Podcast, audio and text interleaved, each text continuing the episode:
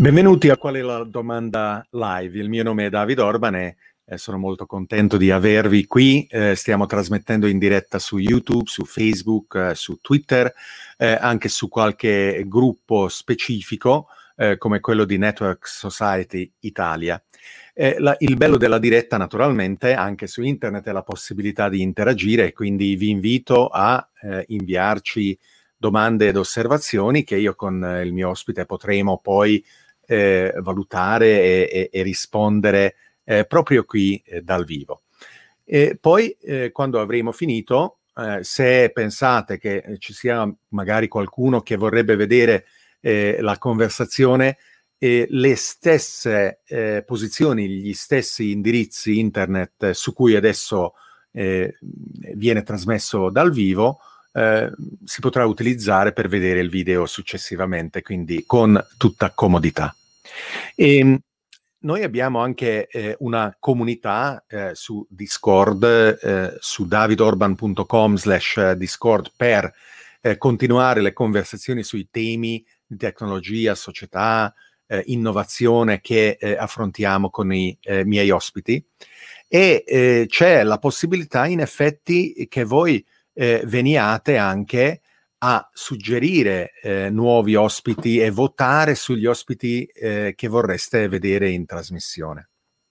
Naturalmente, eh, se eh, ehm, siete su YouTube potete anche abbonarvi al canale oppure andate su davidorban.com slash YouTube italiano. E infine, se questi contenuti che assieme al mio team eh, produco sia in italiano che eh, su un altro canale sotto il titolo Searching for the Question Live vi piacciono, vi invito a diventare fan, supporter, sponsor o benefactor eh, su Patreon all'indirizzo patreon.com slash davidorman. E il tema di oggi eh, è un eh, tema importante, quello del, dell'intelligenza artificiale, non dal punto di vista della ricerca come abbiamo visto già con altri ospiti precedentemente, ma proprio in termini applicativi. E attraverso letteralmente decenni di eh, successo eh, imprenditoriale successo di prodotto eh, che eh, ha potuto creare ponti eh, attraverso i diversi paradigmi che hanno rappresentato questo campo eh, negli anni 80 e 90 avevamo l'intelligenza artificiale top down, dall'alto verso il basso, eh, e eh, oggi abbiamo eh, invece un approccio esattamente opposto, bottom up, dall'alto, eh, dal basso verso, verso l'alto. E eh, il, il, mio ospite di oggi, che è Stefano Spaggiari, a cui do il benvenuto. Stefano. Buongiorno a tutti, grazie David per l'invito e è il fondatore, cofondatore e presidente di Expert System.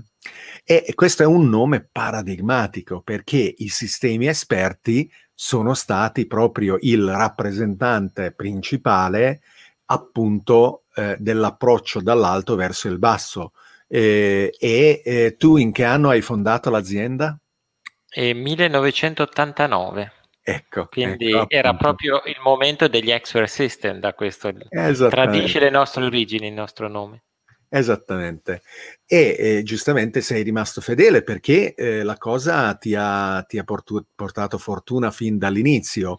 E, ehm, io, eh, quando abbiamo fatto una breve chiacchierata prima di partire, eh, ti ricordavo che, non, non mi ricordo esattamente l'anno quando ci siamo incontrati, però eh, una delle cose che eh, io ricordavo Expert System allora faceva era un correttore eh, eh, grammaticale, correttore ortografico, che era addirittura, se non sbaglio, incluso nelle versioni italiane di Microsoft Word in una certa versione, in un certo periodo.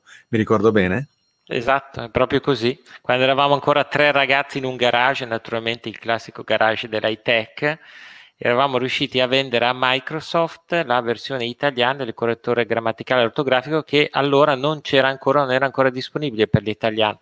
Era disponibile per altre lingue e noi partecipammo alla software selection per il prodotto italiano e riuscimmo a vincere questa software selection. E infatti qui ho, ho con me ancora un cimelio del tempo che, che mostro questa eh, la scatola di Errata Corge perché ai tempi naturalmente i software venivano venduti in modo fisico o i primi anni 90 con i floppy disk e poi col CD-ROM, però alla fine così Ma, si faceva. Eh, quindi, eh, anche tu sei passato attraverso il glorioso periodo della duplicazione dei dischi e mettere l'etichetta sopra, eccetera, o hai subito dato tutto in outsourcing e non, eh, non hai eh, goduto di questa esperienza? No, beh, all'inizio naturalmente duplicavamo noi perché non ci potevamo permettere questo lusso del, del, del service di, di, terze parti, no? E quindi lo abbiamo fatto per diverse notti, dopodiché insomma ci siamo potuti permettere un service, esatto. Eh, sì, eh, Soprattutto sì. per i CD-ROM che era una cosa un pochino più lunga. Sì, sì, sì, sì. E, ehm, sì questo um, è, è, interessante come eh, diverse, ehm, eh, diversi bacini culturali e linguistici vengano progressivamente coperti e anche eh, multinazionali di grande successo come Microsoft mh, non necessariamente possano permettersi di fare tutto simultaneamente e quindi ehm, per fortuna tua si eh, appoggiano a eh, esperti locali che invece hanno la, la, capacità di realizzare moduli che altrimenti non, ehm, non, non, vedrebbero la luce o non arricchirebbero quel particolare accli- applicativo che invece, invece, ne ha bisogno. In un certo senso è ancora così perché anche se ehm, magari una serie di lingue oggi si pensa che debbano essere necessariamente coperte quando si lancia un nuovo prodotto software, non più nelle scatole, ma online su web oppure come app per i telefoni, in effetti oggi l'aspettativa di tutte le nazioni e di tutte le lingue di avere la loro versione prima o poi, però al lancio questo magari non è, non è ancora possibile. Eh, Scusami che eh, non so se lo senti, ma mi sta entrando una, una chiamata sì, che devo penso. interrompere. Il bello della diretta, come si suol dire. Certamente, certamente. E, e ehm, questo eh, del, della correzione ortografica eh, era già un, un'applicazione di eh, intelligenza applicata allo studio del, eh, del testo, delle lingue, ehm, che tipo di analisi eh, semantica c'era oltre che grammaticale già a quegli anni in, nel prodotto? Beh, lì non c'era l'analisi semantica, fu proprio quella che noi decidemmo di aggiungere alla fine di questo percorso degli anni 90. Diciamo, negli anni 90 noi eh, eh, Errata College è stato un po' l'incipit del tutto sulla linguistica, no? Chiaramente a quei tempi il prodotto che serviva era quello in ambito linguistico, non c'era ancora un correttore grammaticale o, ortografico addirittura. Proprio verso la fine degli anni 90, eh, con l'avvento di internet, perché quello che vi mostravo prima erano cose pre-internet, quindi sembra una, un, una geologica fa, ma abbiamo vissuto anche senza email, abbiamo vissuto per qualche anno, sembra quasi incredibile, spero non dire dei, dei mobile. E ehm, alla fine degli anni 90 eh, arriva questo internet e quindi tutti si chiedono ma eh, che cosa ci si potrà fare? Non era, non era così chiaro, adesso per chi c'è nato in mezzo è molto chiaro, ma a quei tempi noi abbiamo questa intuizione del dire ma eh, se è vero che tutti saremo collegati ci saranno un sacco di informazioni a disposizione in giro, no? E quindi non basta quello che abbiamo fatto fino a quel momento, che avevamo fatto fino a quel momento, cioè analisi grammaticale, analisi logica, cioè per controllare la struttura della frase, bisogna anche capirle, bisogna anche capirle queste informazioni. E quindi eh, la prima cosa che facciamo, come che poi sarà anche qui le, le, il nucleo centrale di, di quello che è la nostra attuale tecnologia eh, e piattaforma tecnologica, è aggiungere proprio la componente semantica, cioè insegnare il significato dei concetti alla piattaforma, cosa che inizialmente è avvenuta in modo manuale perché tu dovevi fare proprio un vero e proprio trasferimento di conoscenza e non è soltanto una sorta di dizionario, ma è una collezione di concetti che sono tra di loro legati da connessioni e concetti che hanno diversi significati in contesti diversi. No? Quindi il famoso calcio, che è il lo sport per tutti, ma adesso fra poco, il prossimo anno non potrò più dire questa cosa, ma mio figlio che non ha ancora studiato chimica, quest'altro anno, oltre a giocare a calcio e essere molto appassionato, scoprirà che c'è tutto un altro mondo che afferisce sempre al calcio, ma non c'entra niente con quello che lui conosce. Quindi noi abbiamo insegnato upfront tutte queste cose al nostro sistema con una qualità e un'attenzione che eh, non può essere eh, ottenuta diversamente che non fare uno sforzo iniziale, lo fai una tantum, lo fai, insomma questa cosa non è che poi deve essere ritirata, a volte alcuni ci chiedono oh, ma poi la manutenzione di questa cosa, le nuove parole, ma di nuove parole ce ne saranno 20 in un anno, certo. quindi vuol dire che in 20 minuti tu insegni le 20 parole nuove, non è quello quando tu gli hai insegnato. E quindi comincia proprio eh, questa parte di sviluppo di una piattaforma che fosse veramente in grado di simulare le, la capacità cognitiva di ognuno di noi, con il vantaggio però di avere una scalabilità che anche la persona chiaramente più intelligente della Terra non può avere in termini di analisi di quantità di informazioni. Un, un nostro, uh, eh, un, una persona che ci sta seguendo, Emiliano, chiede e che ne è di petaloso c'è petaloso nel vocabolario di... Sì, sì, c'è tutto. C'è tutto. C'è tutto, guarda, ricordo ancora un esempio. Eh, eh, un nostro potenziale cliente, gli facciamo questa demo della, della tecnologia e fa, usiamo le solite frasi, il, il, merlo è caduto dal castello e si è rotto, oppure ho preso un espresso sopra l'espresso alla stazione, tutte cose. Allora lui mi ricorda che mi fece, prova questa frase, sono il demiurgo del mondo. Ho detto, ecco, figurati se abbiamo messo demiurgo, cioè qua mi gioco la vendita, mi gioco. Oh, questo c'era, c'era anche demiurgo, c'era. E, che, uno... che era proprio un, un, un, termine business, diciamo. In, no? in, in, in, quegli anni io mi occupavo di cose complementari alle tue, in particolare eh, di riconoscimento vocale eh, che eh, attraversava un importante traguardo perché dopo le versioni che necessitavano di una pronuncia separata di ogni parola e certo. le utilizzavano esclusivamente eh, i disabili perché era una cosa molto molto faticosa, è arrivato Dragon Naturally Speaking, eh, che introduceva il riconoscimento continuo e sembrava una cosa magica. E io eh, facevo le, le, conferenze stampa letteralmente con i giornalisti che non ci credevano, che non, fosse, non ci fosse un trucco. Allora mi ricordo ancora uno in prima fila alza la mano, ma scusa, sì, sì, ci sono tutte le frasi che tu hai già imparato, il computer ha già imparato, stai solo recitando, ma dettami sta frase qua. E mi fa, eh, il lavoro è a buon punto, non manca una virgola.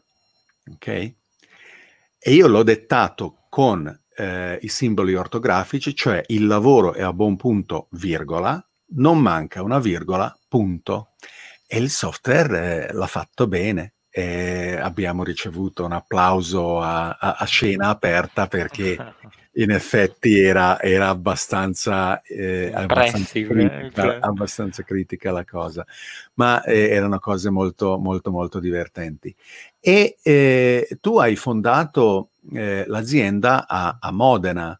Eh, io sì. Eh, adesso ti sto parlando da, da Bergamo e, e andiamo al volo a Modena sulla pianura veneta proprio in mezzo. C'è ancora la nebbia oppure il cambiamento climatico ha, ha eliminato la nebbia? No, rispetto a quella che c'era quando ero bambino, dove quando si usciva non vedevi a un passo, adesso non esiste più praticamente, scompare veramente. Questo è un tangibile segno del cambio, cambiamento climatico. Ecco qua la ghirlandina che è il simbolo di Modena. E comunque è pianura emiliana, siamo, sai, noi ci, ci teniamo. Sorry, pianura padana, ecco. Non padana, Veneta, ecco, padana, padana siamo tutti padani. Pianura padana. Sì. Ehm, e, e, e, ed è rimasta lì l'azienda, giusto? Sì, i nostri diciamo headquarter tecnologici, poi adesso ci sono delle novità che abbiamo tra l'altro appena annunciato, se vuoi poi ne parliamo più tardi, sì. ma il nostro centro di sviluppo più importante è, è qui a Modena. Eh, cioè per... da, da, 30 anni e oltre eh, sì. non hai ceduto al, al, al supposto irresistibile richiamo della Silicon Valley che sia. Ma guarda, con Marco, che Marco Varone, che è il co-founder insieme a me, lui è CTO, così, ne abbiamo sempre fatto un punto di orgoglio, il fatto di dimostrare che si poteva fare qualcosa anche dall'Italia a livello uh, mondiale e non necessariamente ci sono be- tantissime bellissime aziende qui in Italia, anche molto grandi, di grandissimo successo, che però lavorano soltanto per l'Italia o comunque utilizzano prodotti che vengono da tutte le parti del mondo, in particolare negli Stati Uniti, ma non solo. Mentre, mentre proprio... il, la distribuzione del vostro fatturato, ecco, dammi un po' di numeri oggi, sì. come oggi Expert System eh, dal, dal garage dove è arrivato. È arrivata l'anno scorso a 33 milioni di euro di fatturato, eh, di cui due terzi più o meno fatti fuori dall'Italia, in Europa e negli Stati Uniti, quindi come si suol dire andiamo a vendere il ghiaccio agli eschimesi, insomma vendendo software negli Stati Uniti, tra l'altro anche a realtà, aziende importanti, agenzie governative, aziende non so come Dow Jones, Dow Jones Wall Street Journal utilizza la nostra piattaforma tecnologica per eh, gestire tutta la sua la sua produzione editoriale e non solo. Eh, abbiamo fatto una software selection dove c'erano 20 aziende, le più importanti di tutto il mondo, e dopo sei mesi di software selection abbiamo vinto noi, eh, tra l'altro su 10 lingue diverse. A proposito del discorso che facevi delle lingue, noi gli forniamo la nostra piattaforma tecnologica per tutte le lingue occidentali, più russo, arabo, cinese, giapponese, coreano quindi nel frattempo insomma siamo andati molto avanti su quell'incipit appunto dei primi anni 2000 quando abbiamo cominciato a fare la semantica perché? Perché eh, credo in modo lungimirante abbiamo impostato la tecnologia language independent e non quindi legata so, all'italiano chiaramente a cui eravamo partiti, ma language independent, quindi c'è questo core che è, immaginati un immenso grafo eh, fatto eh, grafo tridimensionale fatto di più di 400.000 concetti e alcuni milioni di connessioni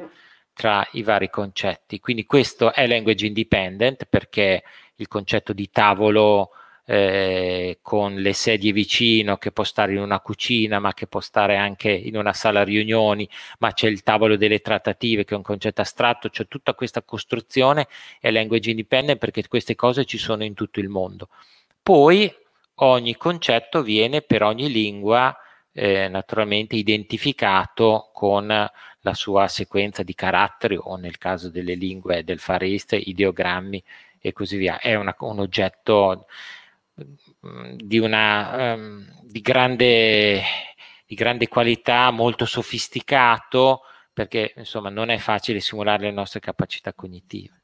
E, e, e, e sicuramente questo sviluppo eh, è andato a pari passo anche con eh, le, eh, i necessari accorgimenti di protezione della proprietà intellettuale attraverso brevetti oppure eh, segreto industriale. E... Sì, il software è brevettato mm-hmm. negli Stati Uniti, è brevettato, mm-hmm. l'unico posto in realtà dove si possa veramente certo. brevettare il software. E, e, e però oggi eh, appunto è basato eh, sul, sul, web e sono più applicazioni oppure ambienti di sviluppo? Ma guarda, eh, quello di cui abbiamo parlato fino ad ora è la tecnologia di base, cioè è il motore che permette al, alla piattaforma di preso in input un qualunque testo di leggerlo e comprenderlo come potremmo fare io e te o insomma i tuoi, eh, i tuoi ascoltatori e spettatori. E che cosa ci facciamo con questa abilità poi? Perché questa è l'abilità di base. Noi abbiamo sviluppato due grandi temi di eh, utilizzo della tecnologia che sono il, l'information intelligence, che è il nostro tema storico da cui siamo partiti, e il, la process automation o il cosiddetto adesso robotic process automation RPA di cui si parla tanto. Allora, information intelligence è, è l'abilità di collezionare grandissimi quantitativi di informazione non strutturata, cioè documenti, e leggerli in automatico, capirli, comprenderli, correlarli e metterli a disposizione in questa forma di quelli dei cosiddetti analisti, no? cioè coloro che non potendo manualmente gestire queste enormi quantità di informazioni, stiamo parlando anche di decine di milioni o centinaia di milioni di documenti, ad esempio nell'ambito sicurezza dove noi abbiamo diversi clienti in Europa, negli Stati Uniti, queste realtà trattano centinaia di, eh, di milioni eh, di, di, documenti al giorno, no? quindi sarebbe annualmente impossibile, chiaramente. E, ma anche nelle aziende adesso è maturata la consapevolezza che avere sotto controllo tutta la conoscenza interna e esterna eh, e non soltanto i numeri sta diventando un fattore eh, critico per la competitività e per il vantaggio strategico.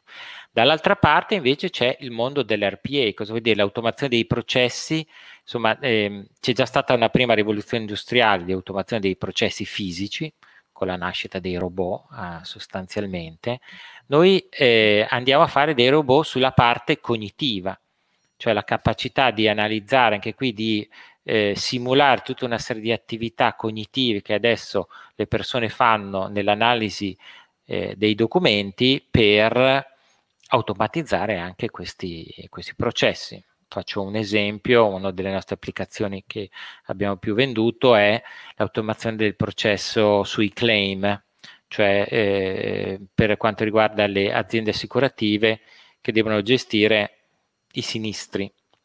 Quando c'è un sinistro di qualunque tipo, che sia legato a un incidente automobilistico piuttosto che a qualunque altro danno che è stato causato a fronte di una polizza, eh, la, eh, l'assicurazione riceve come prima cosa un set di documenti che di solito è quantomeno qualche decina di pagine, se non anche di più, dove, eh, che dei periti, anche tra l'altro molto esperti, devono cominciare a leggere, ad analizzare, estrapolare le informazioni, eh, correlarle, cioè capire tutta una serie, immaginiamo un incidente automobilistico, magari c'è stata anche una conseguenza all'ospedale, c'è il report della polizia, c'è il report dell'ospedale con tutto quello che è stato fatto, quello che è successo e così via, testimoni, periti e così via. Tutta questa massa di informazioni deve essere analizzata per istruire la pratica, diciamo. È un lavoro molto lungo e complesso. Noi abbiamo insegnato alla, alla nostra piattaforma a farlo e il tempo medio di analisi di una eh, pratica è passato in questa fase iniziale da 58 minuti a 5 minuti. È passato perché c'è un controllo finale, altrimenti potrebbe essere 5 secondi. E, ed è tutta quella parte boring, diciamo, delle persone intelligenti che può essere eh, evitata, no? lasciando alle persone invece la parte finale, che è quella in cui invece ancora le macchine, perché le macchine non possono fare ancora tutto, al contrario di qualcuno che in giro dice queste cose, le macchine non riescono a fare tutto e l'ultima parte invece viene lasciata appannaggio alla vera intelligenza delle persone. O, o, o che non devono fare tutto perché eh, eh, in, in, molti ambiti eliminare eh, la, eh, l'elemento umano è, è, pericoloso. L'esempio che io do sempre è eh, Alexander Petrov che nel 1983 ha eh, evitato la terza guerra mondiale perché ha eh, disubbidito agli ordini del sistema automatico eh, di rilevamento dei lanci di missili eh, balistici intercontinentali, dove avrebbe esclusivamente dovuto avvertire i superiori che eh, l'Unione Sovietica era sotto attacco. invece ha messo in dubbio la validità della, della decisione del sistema che in effetti poi si dimostrò era stata tratta in inganno da un uh, sistema di, di, nuvole particolari eh, che, il, che, il, radar aveva pensato fossero missili. Lui poi è stato punito per la disobbedienza, ma ha salvato il mondo, ha letteralmente sì, sì. salvato il mondo perché i superiori non ci avrebbero pensato mica tanto a lanciare un contrattacco che gli americani avrebbero poi interpretato come attacco iniziale, insomma, sarebbe stato un bel guaio. E, ehm, e c'è un altro aspetto. E, ehm, i, eh, eh, però, eh, scusami, poi torneremo a questo altro aspetto, è quello che, è la, la eh, imposizione europea della spiegabilità delle decisioni automatiche. Okay? Prima di arrivare lì, un paio di domande introduttive. Eh, dei, eh, una delle critiche che venivano mosse ai sistemi top-down era la loro fragilità, cioè che i sistemi esperti, una volta che avevano, non so, 100 o 1000 regole, quelle che erano per ehm, fare la classificazione, elaborazione, decisione che dovevano fare, aggiunta una nuova regola, non era più uh, possibile garantirne il, il, funzionamento ottimale. Erano, erano molto, molto fragili e, e, e, quindi non potevano affrontare eh, problemi molto complessi con decine di migliaia o milioni di, di regole che sarebbero state necessarie. Voi come, come avete affrontato questo problema? Beh, in realtà abbiamo scritto un software mh, nostro proprietario che fosse molto più solido degli ambienti che c'erano a disposizione a suo tempo. Poi avremmo potuto prendere cose un po' in giro così, ma abbiamo visto che avevano questi problemi di performance e quindi abbiamo scritto veramente gli algoritmi credo velocissimi di cui anche oggi che dove la potenza elaborativa è completamente diversa, comunque sono molto utili. E quindi da lì siamo partiti, facendo anche dei pezzi adesso per chi è all'ascolto, chi ha programmato a suo tempo anche in assembler, no? Gi- uh-huh. giusto per proprio agli inizi per avere il massimo della velocità, non, non C, ma addirittura pezzettini in assembler, che è un linguaggio di bassissimo livello per chi non lo conosce. E, ma poi naturalmente ha aiutato moltissimo la, l'attuale disponibilità di potenze lavorative. Ai tempi, negli anni 90, era ridicola confronto a quella attuale. Quindi le stesse cose anche non, non si sarebbero mai potute fare con quella potenza lavorativa che avevamo a disposizione a suo tempo. Adesso vedi, se noi, noi abbiamo appunto questo oggetto che è il knowledge graph che ha questi 430.000 concetti più circa 4-5 milioni di connessioni e quindi quando tu vai ad esempio a ricercare un, uh, un significato all'interno di questo oggetto lo devi percorrere insomma un po' se chi l'ha fatto ricerca operativa gli algoritmi di ricerca operativa insomma ci rifacciamo quelli e se tu non hai una, una, potenza lavorativa significativa per poterlo percorrere velocemente, sì, arrivi al risultato, ma ci metti un'ora invece di metterci eh, 5 secondi, no? E quindi dopo, sì, è, è, inutile se ci metti un'ora. Quindi questo ha aiutato moltissimo a, a rendere eh, pratico e utile anche elaborazioni di, di questo tipo. Questa è la grossa differenza. Quindi questo knowledge graph uh, è, è, l'equivalente di expert system di quello che Google chiama il Google Brain. Sì, sì, certo.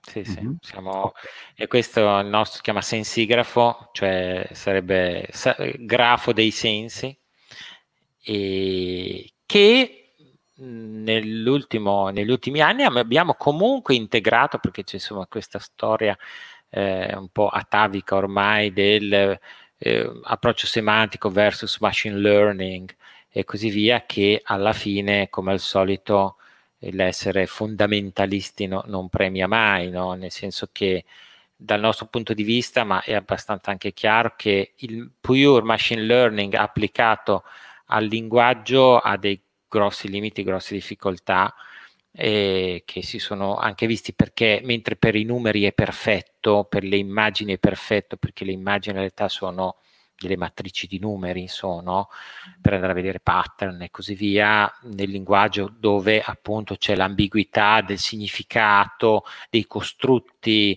eh, insomma, tutti noi abbiamo fatto un po' di grammatica e, e di analisi logica anche magari qualche anno fa, ci rendiamo conto di quale possa essere l'ambiguità anche del linguaggio se tu non gli hai insegnato a ragionare come fanno anche le persone. Noi però abbiamo messo insieme negli ultimi due anni i due approcci, quindi eh, utilizziamo anche il machine learning, però un machine learning che noi diciamo consapevole, cioè quando tu lavori su una sottostante base di conoscenze di competenza, a quel punto il machine learning diventa più consapevole e ti permette di fare delle cose con un livello invece di qualità ottimo. Mm, quando abbiamo messo insieme le due cose, la prima cosa che gli abbiamo messo a disposizione per leggersela e impararsela è tutta Wikipedia in inglese Wikipedia in inglese se l'ha imparata in due ore, se l'ha imparata, ma perché aveva tutta una serie di concetti sotto su cui faceva leva. Ecco, ehm, anche per illustrarne un po' le cose a, a chi ci segue, ehm, l'approccio top-down eh, ha la possibilità di avere una, una, visione d'insieme e quindi trarre relazioni molto dirette e eh, eh, con grande peso eh, rispetto alle deduzioni che deve fare o alle decisioni che deve compiere. Mentre un eh, sistema di machine learning non ha eh, nessun tipo di eh, visione d'insieme della struttura, eh, ogni sua decisione è locale ed è l'interazione delle decisioni locali che lo porta statisticamente parlando eh, ad una deriva utile. Eh, senza però che ci sia alcuna garanzia che eh, la particolare soluzione che il sistema statistico eh, su, di apprendimento matema- eh, automatico trova eh, sia ottimale. Cioè potrebbe essere conseguenza in questo spazio astratto eh, dei dati di, eh, di, una deriva che effettivamente trova qualcosa di particolarmente attraente ma poi non continuo a cercare per vedere se qualcosa di radicalmente migliore esiste. E quindi dimmi se è corretto magari questo, evidentemente, eh, questa formulazione più divulgativa del, del vostro approccio, sposare i due permette di approfittare eh, della potenza dell'elaborazione e della capacità di digerire una enorme quantità di dati del machine learning, tirata però per i capelli in modo che eh, il, la visione d'insieme di un approccio eh, guidato dal, dalla semantica e, e, e, dal motore inferenziale ehm, lo, eh, in, lo, possa indirizzare eh, verso soluzioni ottimali invece che soluzioni eventualmente statisticamente valide ma solo locali.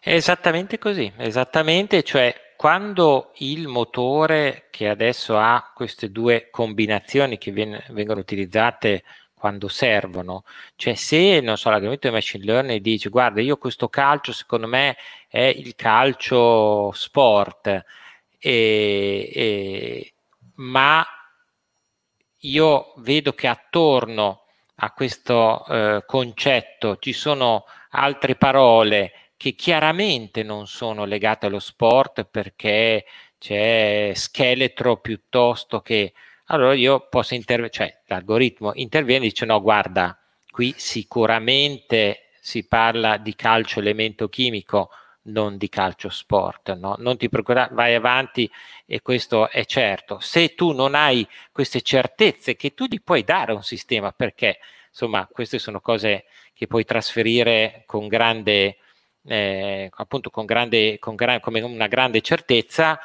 il, il, sistema rischia di prendere cantonate per due motivi.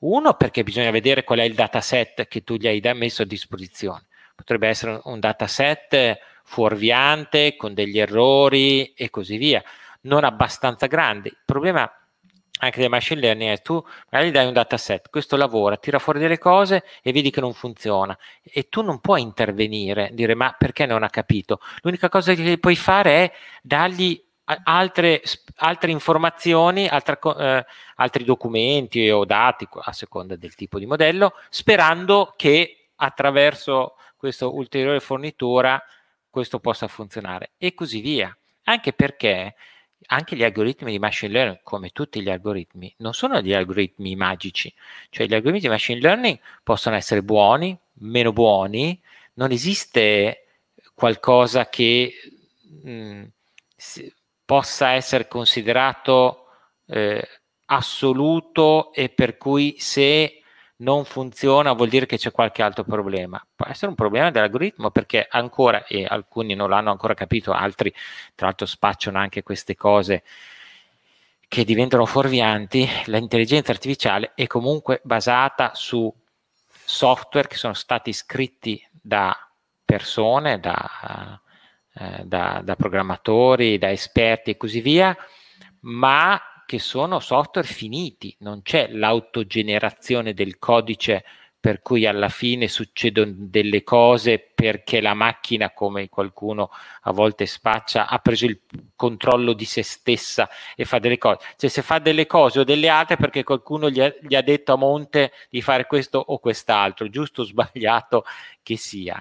No, quindi tanto vale insegnargli a priori, almeno nell'ambito del linguaggio, le cose che sono delle certezze, perché nel mondo dei numeri queste certezze non ci sono, perché i numeri possono rappresentare tante cose ed è giusto fare analisi di questo tipo, no? Ma nel mondo della lingua tu sai che quella parola ha dieci significati diversi in questi contesti.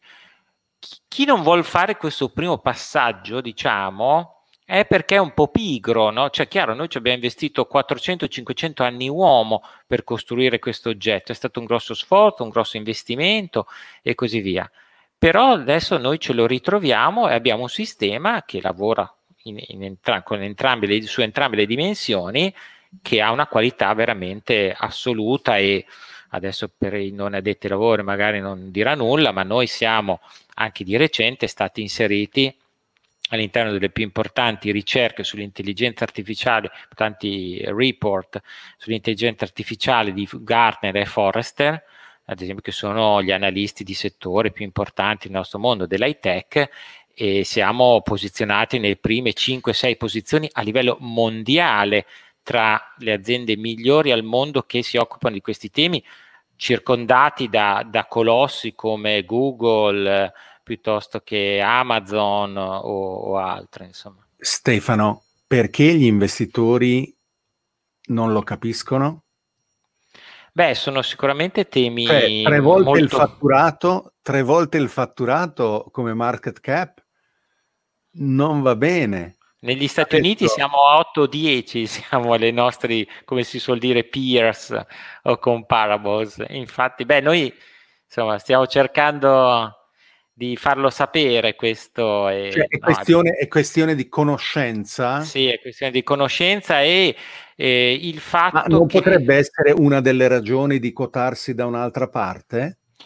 Eh, sì, eh, però per quotarsi da un'altra parte devi avere un po' delle caratteristiche un po' diverse che sono la dimensione, perché niente, indipendentemente da quanto sei bravo per quotarsi al Nasdaq, insomma, per capirci che uno potrebbe pensare, e servono delle dimensioni maggiori per una questione di costi e così via, ma noi insomma non, non è che non, eh, non, ce l'abbiamo in mente un giorno che possa, che possa avvenire.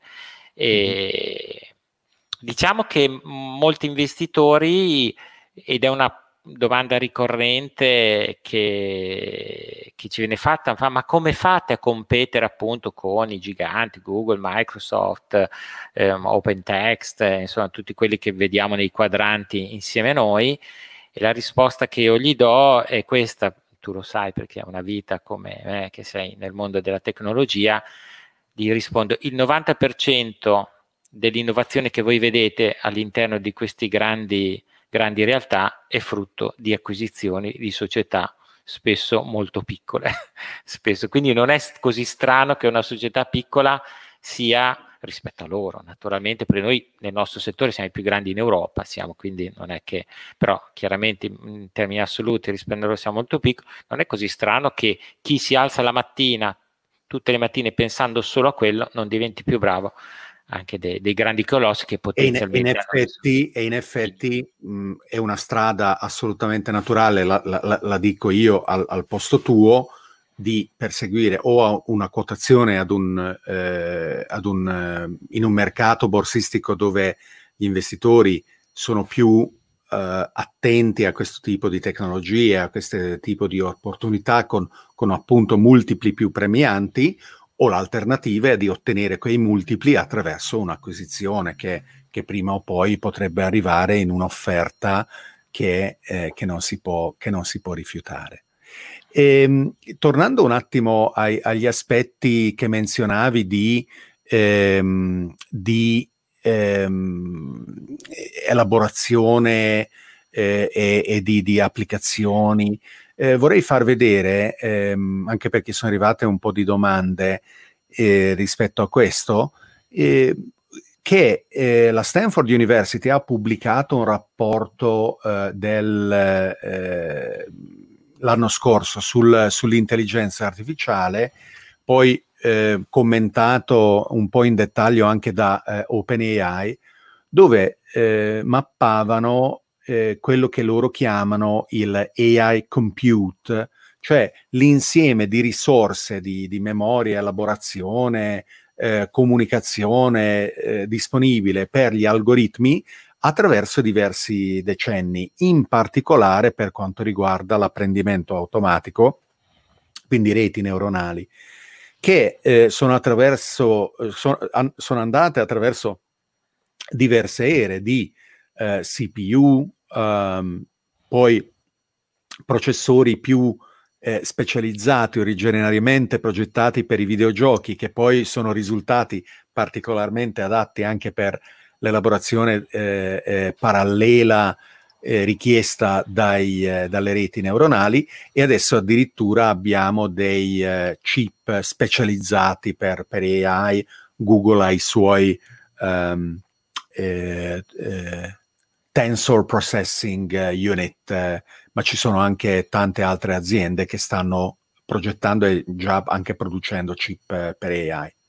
E, e, e, una delle cose, secondo me, più importanti è che effettivamente, anche se non siamo a quei eh, livelli hollywoodiani a cui tu hai accennato delle macchine che, che si automodificano, eh, in effetti siamo passati dal insegnare alle macchine alla capacità che questi hanno in alcuni casi, adesso ancora molto ristretti, di apprendere autonomamente.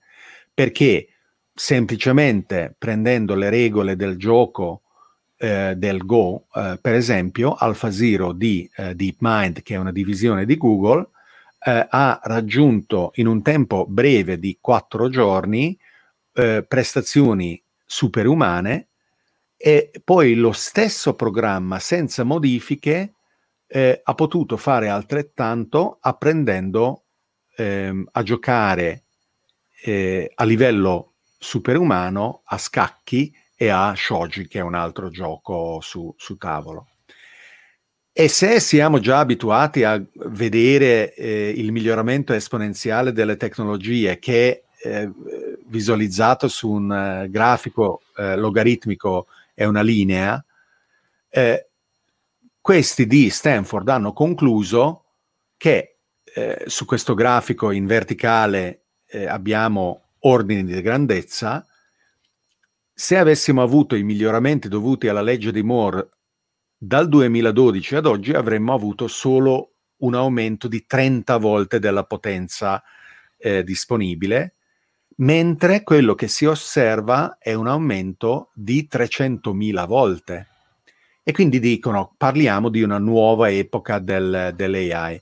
Mentre io offro una interpretazione diversa e parlo di jolting, che eh, in italiano scossa è eh, la derivata prima dell'accelerazione, cioè il concetto che siamo di fronte ad un ehm, fenomeno dove non parliamo più di un'accelerazione ehm, costante, ma stiamo parlando di un'accelerazione crescente. E questo, secondo me, eh, è qualcosa che eh, è da tenere d'occhio perché eh, ingenera tutta una serie di circoli, vir- circoli virtuosi che permettono di eh, produrre sistemi ancora più potenti più rapidamente. E, ehm, non so se voi utilizzate dei eh, sistemi di, ehm, eh, di eh, programmazione assistita.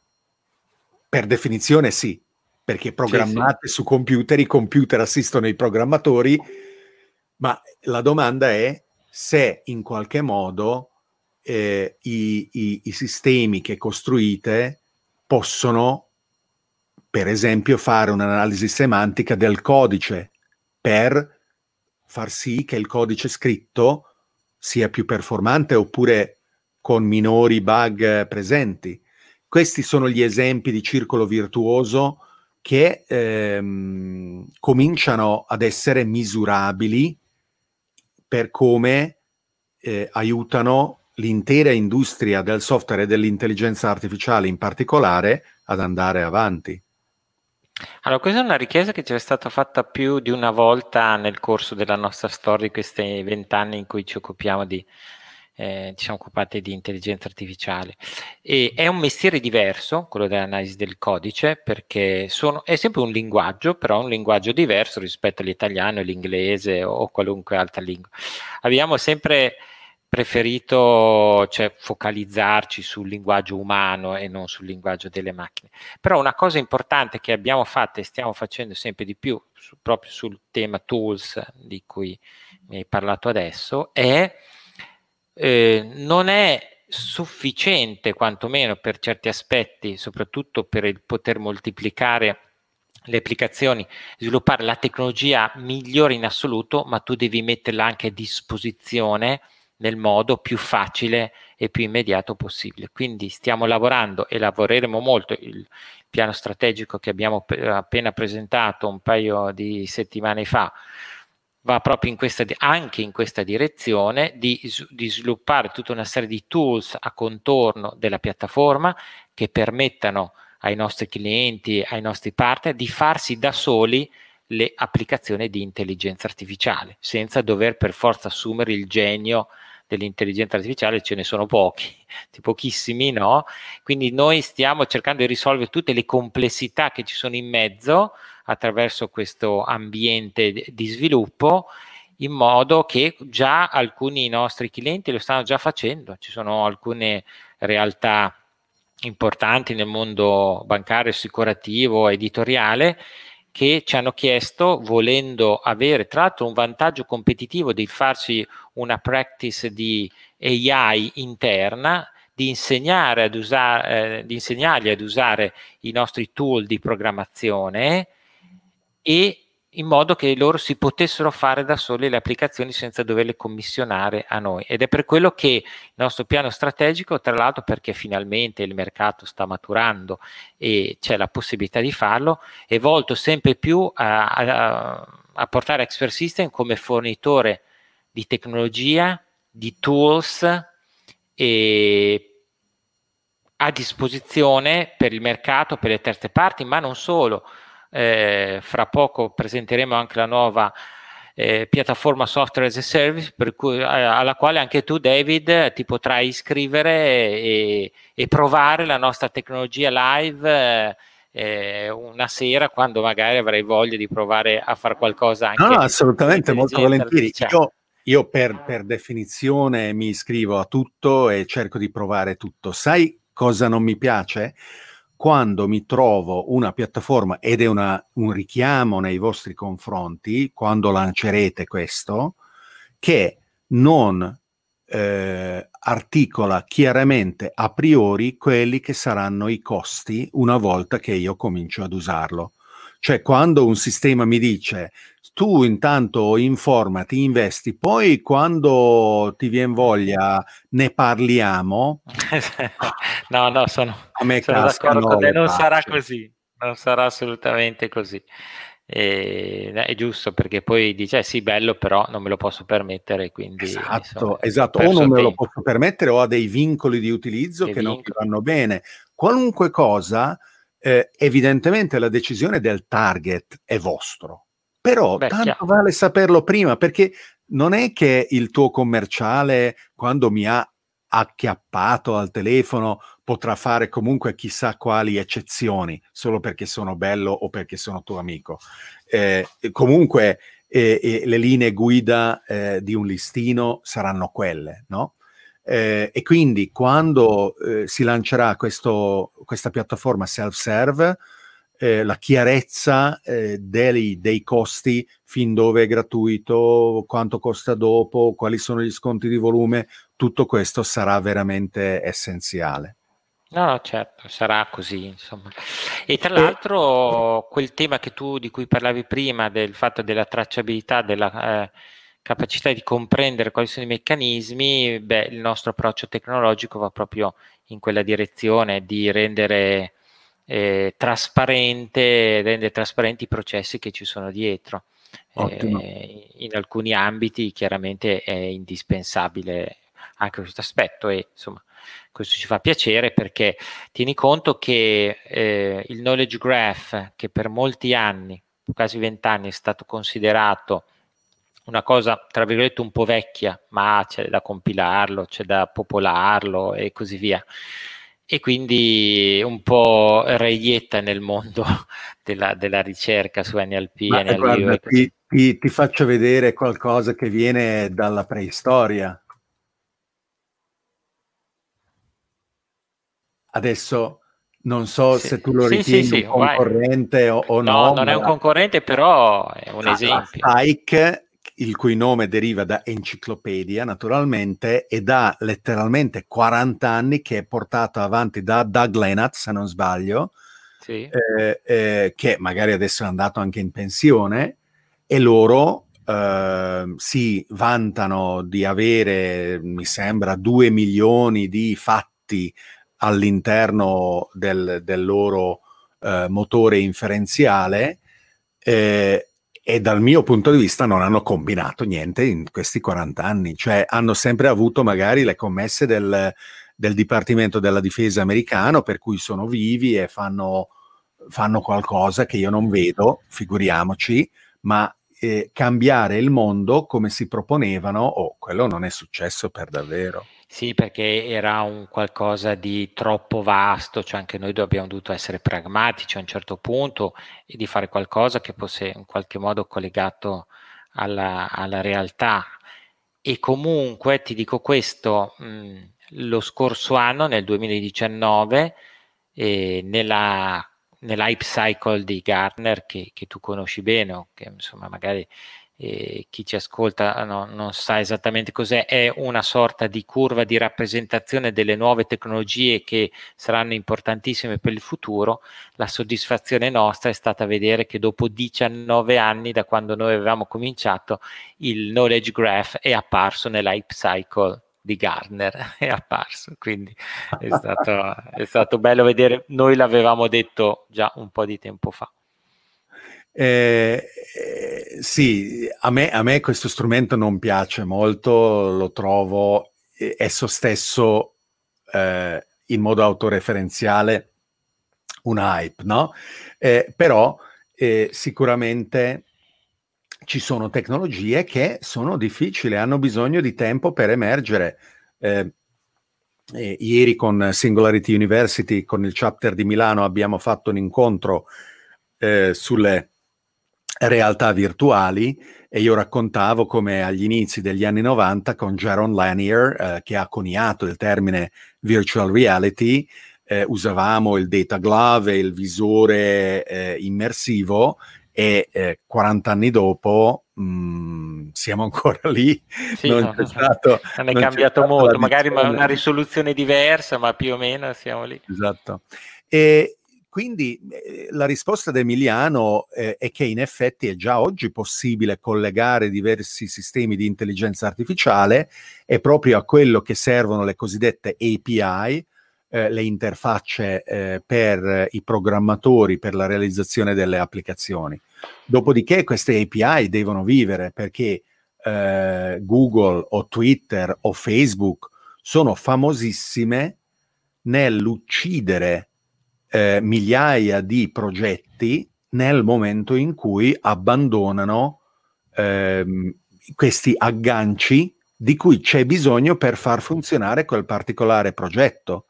E ehm, non so chi ci, chi ci segue si ricorda di Farmville di Zynga. Farmville eh, non, è, non c'entra con l'intelligenza artificiale, però ha portato questo sviluppatore di giochi per Facebook alla ribalta dieci anni fa, poi Facebook ha detto basta e, e loro si sono trovati maluccio o Twitter aveva un ecosistema di terze parti e adesso questo ecosistema non esiste più. E quindi eh, quella sarà un'altra sfida eh, per te eh, nel momento in cui rilasciate eh, un ambiente che gli sviluppatori eh, indipendenti o aziendali mh, usano e effettivamente convincerli che nel tempo ci sarà una continuità di supporto, non per un anno, non per due anni, ma per la vita del loro progetto.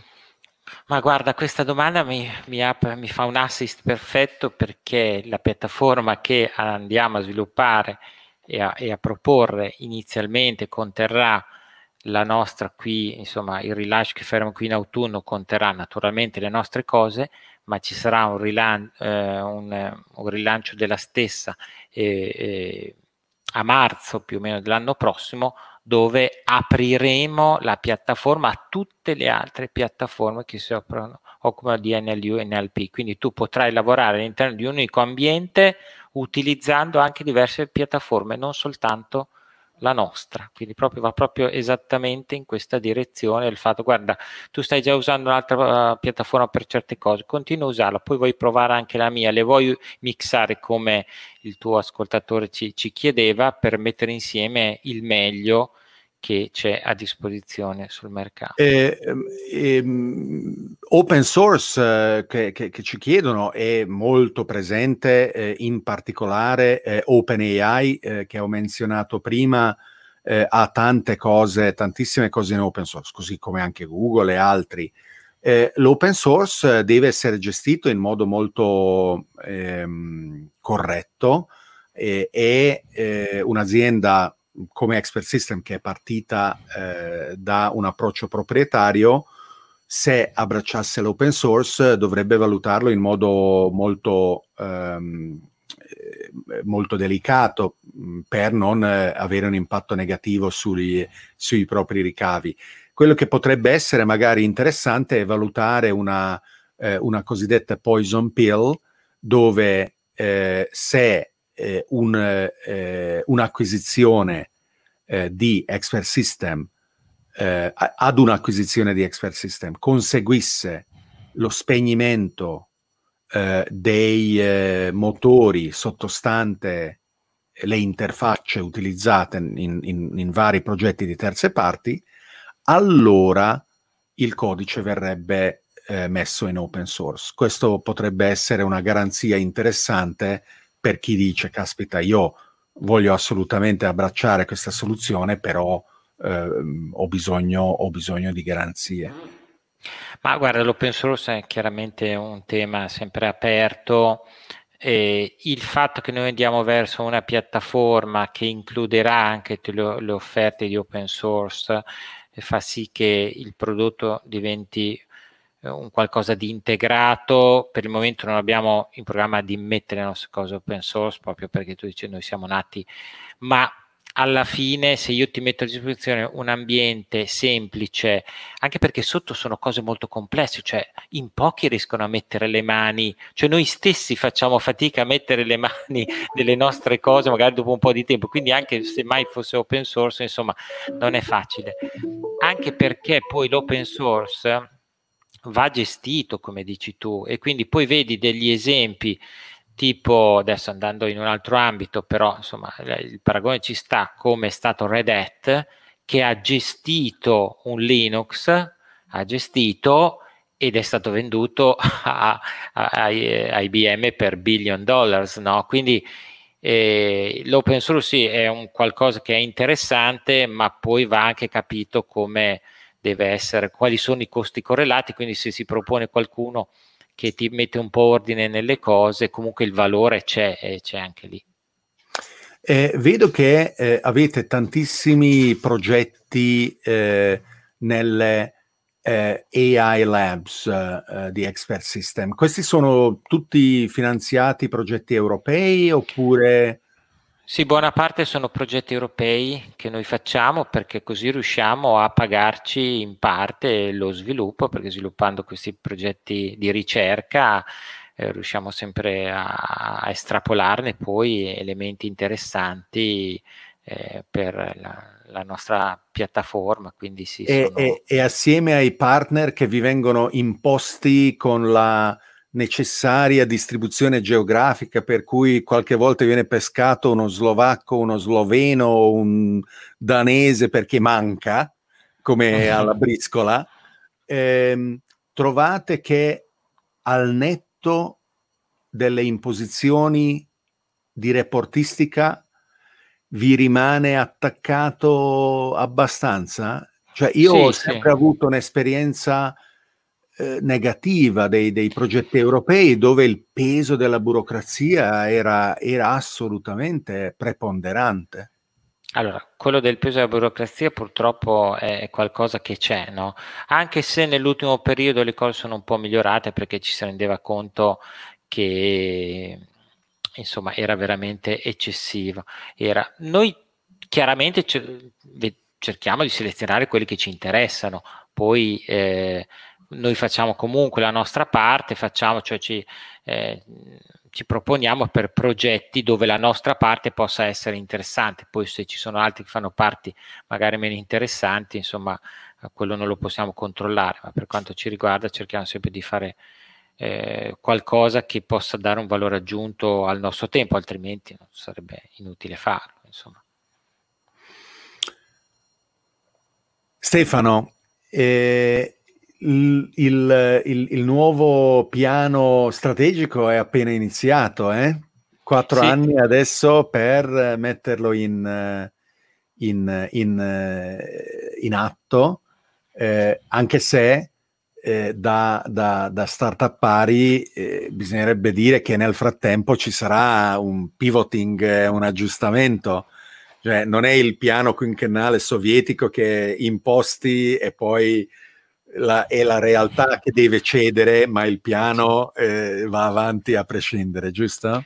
Ma è assolutamente così, perché ti, tu ti devi creare una mappa, no? che è quella iniziale de, del piano, altrimenti navighi così senza alcun riferimento. Poi nel nostro mondo le cose cambiano ogni sei mesi, cambiano, quindi assolutamente posso quasi dire che il piano che faremo alla fine sarà un po' diverso da questo, ma inevitabilmente, no?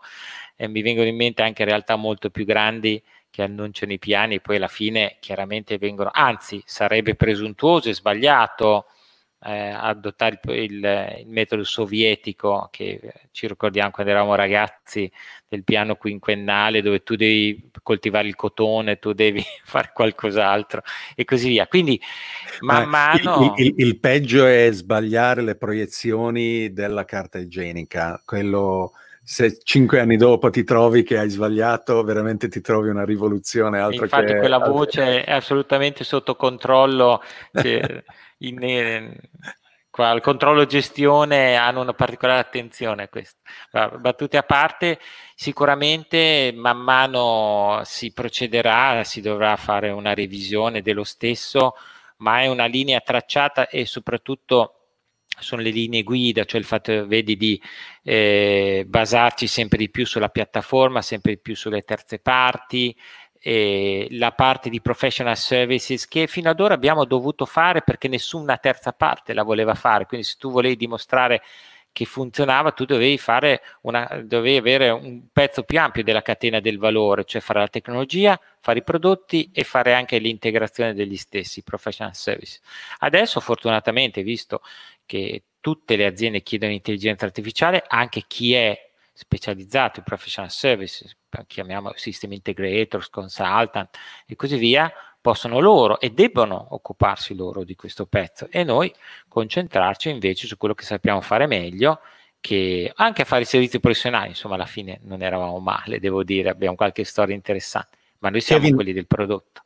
Kevin Kelly, che è uno dei fondatori di, di Wired, una rivista storica del, del, mondo di internet e del digitale, eh, paragona l'intelligenza artificiale all'elettricità e dice un po' come 100-150 anni fa c'è stata una grande trasformazione e tutta una serie di processi che venivano fatti con la forza eh, animale, muscolare o umana oppure al massimo con il vapore venivano elettrificati e di conseguenza è cambiato il mondo, adesso l'intelligenza artificiale farà altrettanto. Noi trasformeremo tutti i processi eh, radicalmente riprogettandoli e, e, e ri, ehm, eh, reimplementandoli eh, utilizzando l'intelligenza artificiale. Quindi Stefano, eh, per i prossimi 30 anni di Expert System eh, c'è ancora sicuramente tanto tanto da fare e ti faccio tanti auguri per un successo continuato così come hai avuto finora.